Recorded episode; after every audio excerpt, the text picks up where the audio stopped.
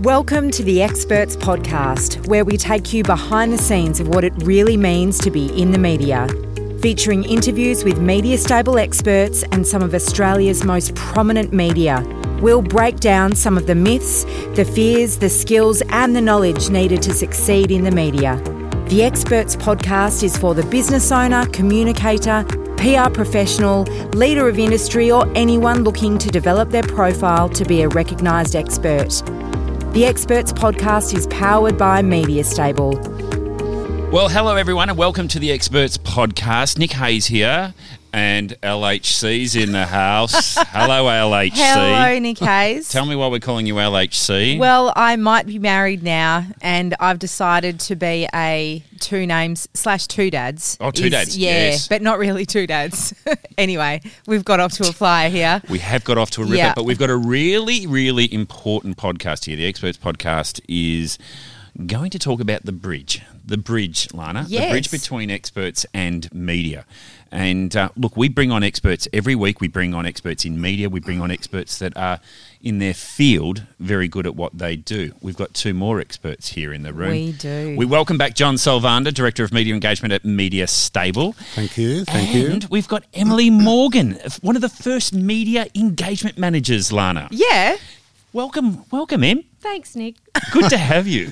I can see that you're very pumped to be doing this. Hey, um, it's an important chat that we're going to have because, and it's a special chat because we always do talk about, you know, experts, what their experience has been like in the media, and we talk to media and what they're looking for. But I want to talk to the bridge, the people that bring the stories together, the people that make these stories happen. I'll start with you, John. What is it that the media cycle, what does the media cycle look like today from an, a media engagement perspective?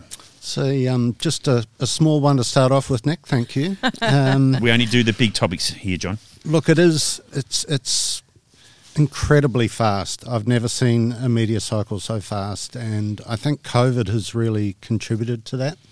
Um, we've had daily updates. We have hourly updates. We have press conferences called, at, you know, at, at a moment's notice. We have state premiers. We have health officials. It's really, um, it's it's incredible how how fast it's become, and I think for for experts that that really does present a challenge because trying to keep on top of that is really hard. It's hard enough for us, but for experts to kind of keep their eye on what's happening, I think is um, one of the major challenges, and that that was the case before COVID as well. Um, the media has a, an incredibly short um, attention span.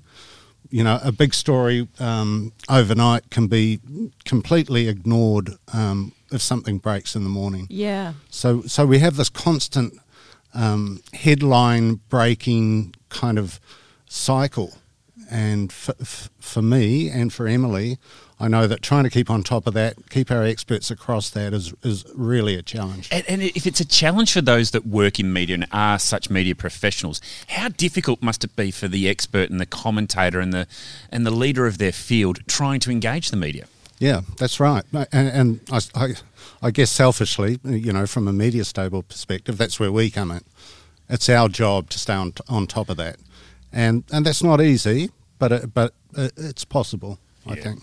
Now, Em, you're an award-winning journalist. You have been up and about, and you're so pleased to be here. I can tell. um, Em, what when writing for media? What are the some of the things that you're doing for some of our experts? But what what are you writing for for the media? What are you looking to do to present your story or their story in front of them? Um, I think it's about looking at, like John was saying, you know, there's always big stories coming out, cutting into that news cycle. But I think for me, it's making sure that you're connecting the dots as an expert. So looking at what is that big story that's hitting the news that day, looking at the real fine detail of that story, not just going for the big headline commentary, but going into the detail, looking at exactly what you care about, and just focusing as an expert on what is your wheelhouse. I know you love that word. Oh, I love the wheelhouse. Focusing on that wheelhouse, looking at exactly what you want to talk about, and not getting swept away with the news. Trying to focus, trying to stay calm, trying to get that commentary out there that you really want to put out there. really, really good advice. And I think that's the kind of thing that um, where I've got such great respect for both what you do, both of what you do, because it's also taking that eye and that uh, that review of a story. Every expert thinks that they've got an important story to tell, Lana. Yeah. But they don't know how to shape, frame, and pitch it for the way the media works with. And I think that's a really good call. John, you mentioned it earlier. It's good for you for, as a media engagement manager there to be able to look at the story the way the news looks at it. But for Lana, for experts out there, they just want to tell a story that they think's the most important thing going around. It's not always the case. Yeah, well, exactly. It isn't always the case, and it is. I want to throw a question to both of you, but I want to start with you, Em, because it's something we talk about a lot in terms of what actually makes a story newsworthy. And I know there's not just one thing. Um, and I think, f- from my perspective as uh, as an expert, well, previous expert, that's that can be a really hard thing to wrap your head around at first when you're trying to kind of get your message into the news narrative. So, what from your perspective makes a story newsworthy, or what are some of the things? I always think about the audience. Like if you want to get into the West or the Sydney Morning Herald, think about who is reading that paper and what do they care about. There, you know, if you're a, a business advisor, you might just be thinking about business owners and trying to get to them. But actually, those people have interests in all aspects of life. They've probably got kids. They probably go to community sport on the weekends. They probably like going to their favourite cafe and having a chat with their barista. You know, they've got things that they care about outside of business. Yeah. And so there's ways to apply your expertise and what you want to talk about to a broad audience. You've just really got to try and figure out who you're trying to appeal to.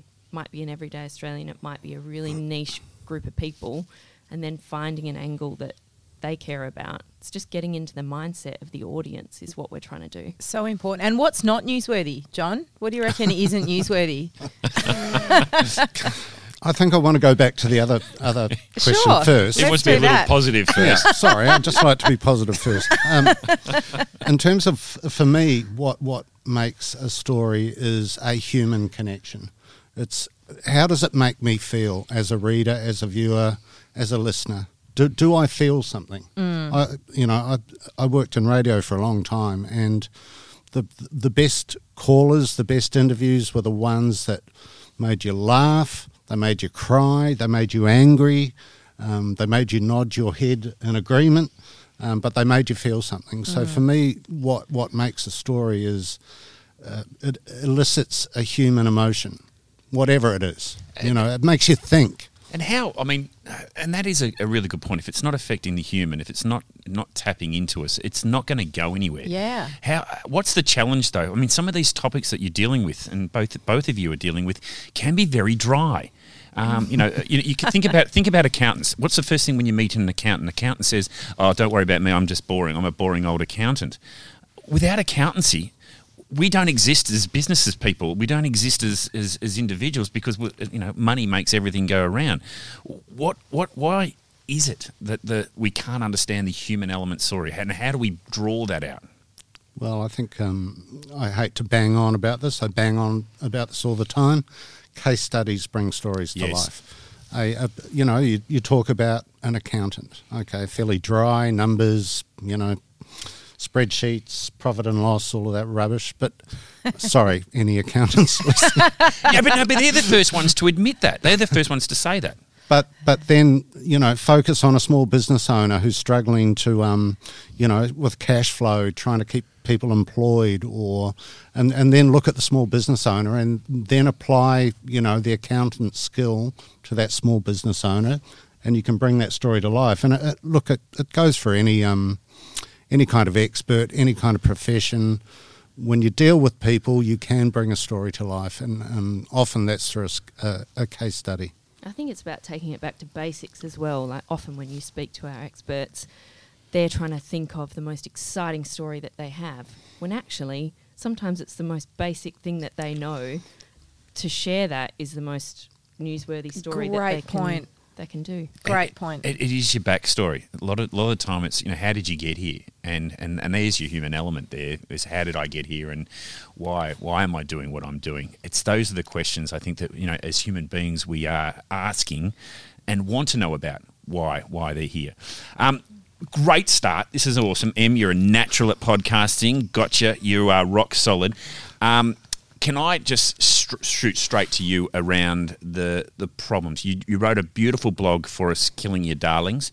Uh, a lot of writers don't necessarily, or and they're not naturally writers. They don't normally, you know, see those popping up. It's just not not something you do to to spot. You need an editor. You need someone else looking after your work.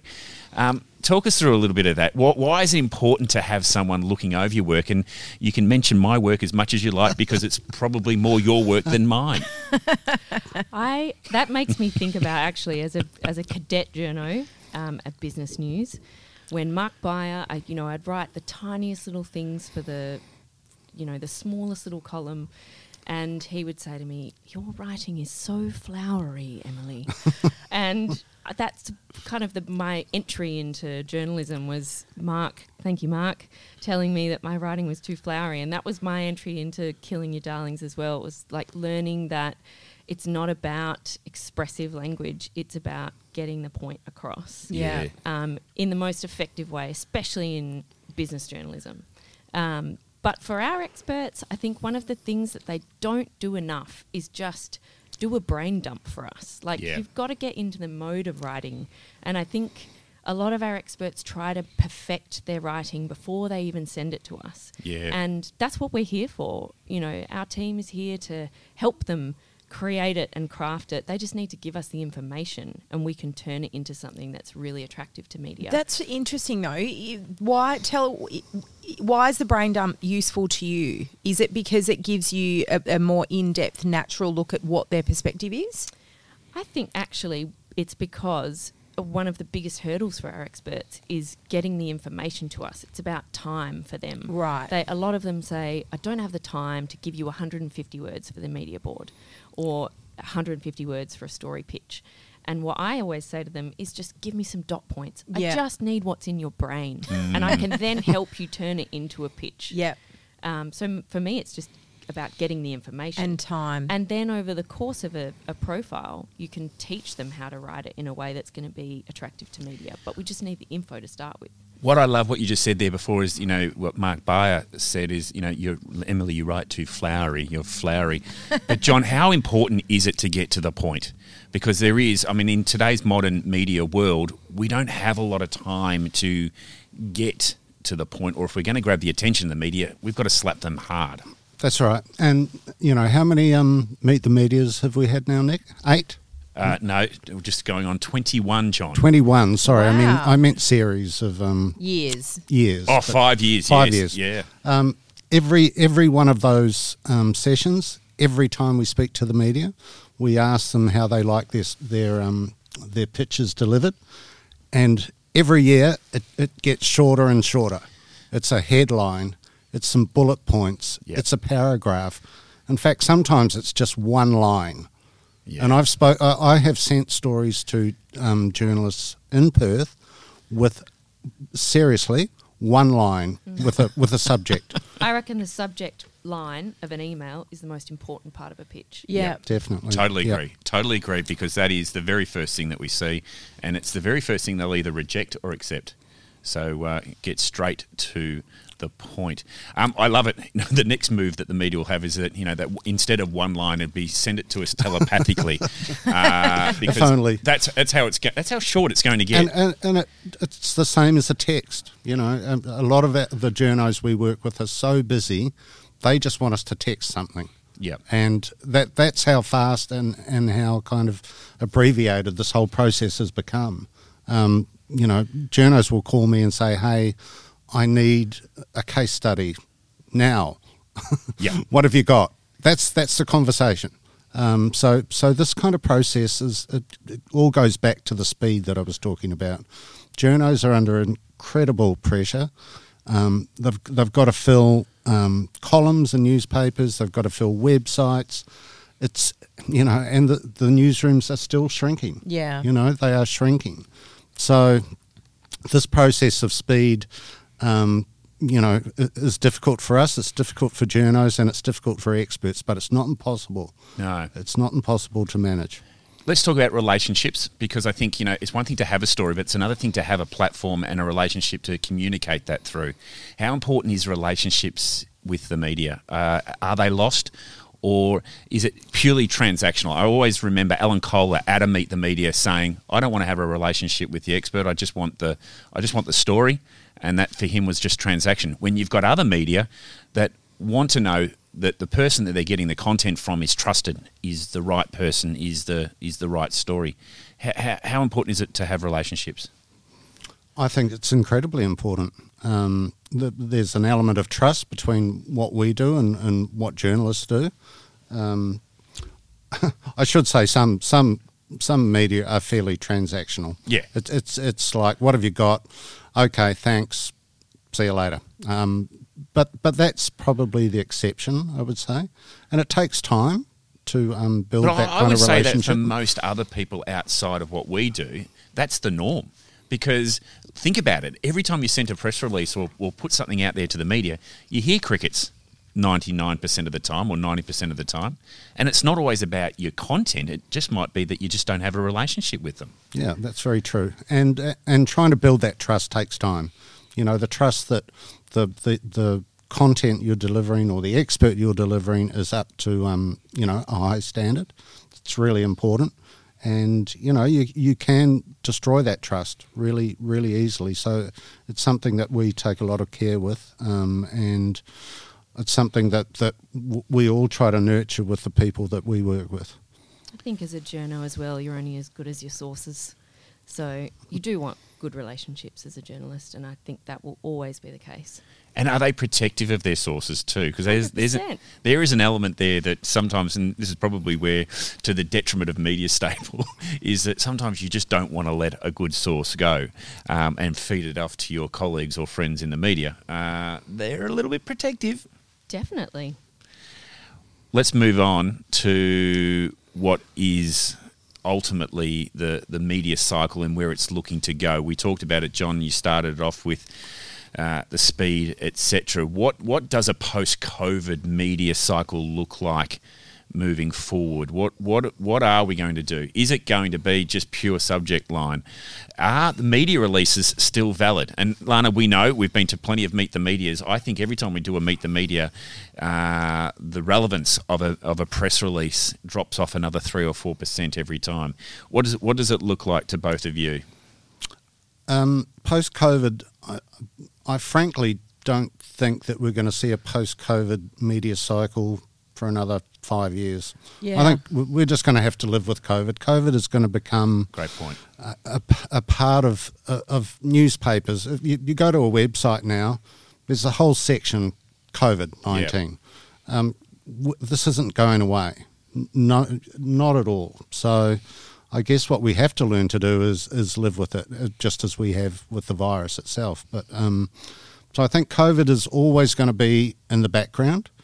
Um, I I personally think that there'll be a bit of a, a kind of a, a recalibration of people post COVID, and you can kind of see it with people moving to the country, people reassessing their careers, um, you know, the, the, the relationships they have with family and, and with friends and and in business. I think that, um, yeah, out of all of this, there could be some some quite good um, outcomes. I think out of COVID, but for the next five years, I think we're really stuck with COVID, and we we, we just have to learn to live with it. And I think experts have to be patient as well. We just have to, people who want to get their story in the news or in the media, we just need to be extra patient because COVID, a COVID story can come along and just kill something that you'd lined up for weeks. Yeah. Um, but media has also become adaptive, and they might pick that story up again when previ- previously they wouldn't have. Um, it's still got life in it. Um, so I think we just need to be patient and wait for that opportunity to come back. I really love that message, Lana. Being Yeah, patient. me I think too. I don't think there's enough patience when it comes. We all want to be sort of superstars. We all want our expertise, and probably in some cases, rightfully so, acknowledged at the beginning. But it does take time. Think of all the experts, Lana, that we've you know that you you would you know, that are out in the scene. There, you look at a Bernard Salt, the demographer. You know, he didn't wasn't an overnight success. Yeah. He was one that has been doing this for 25 plus years. Yeah, I think it's it's quite a strange mentality. I think there's a lot of it in our society in general, though, a lack of patience in general. But like in business, you, you can't expect to be a, an overnight success in business. Why would you expect to be an overnight success in media? So, Yeah. yeah, great point, Em. I think the, the sooner people understand it's a long game, um, you know, the, the better. I never had any doubt, Em, you would come out with the pure gold for this podcast. there was never any doubt at all. Well, we, we are on a short podcast We here are. today. We've all got things that we need to go away and do, but it would be remiss of me not to have to have two of the best media engagement managers in the country to ask for a piece of advice that you would give to an expert, and it's probably something you're going to give to an expert in to, in the next ten minutes Yeah. or in the next The you next half an hour. next half an hour next week. But um, what would you what would you tell an expert uh, other than patience because you can't use that one again? What would you tell an expert? I'm going to steal the most important piece of advice, and I know John would say this too, but it's access the media in some way.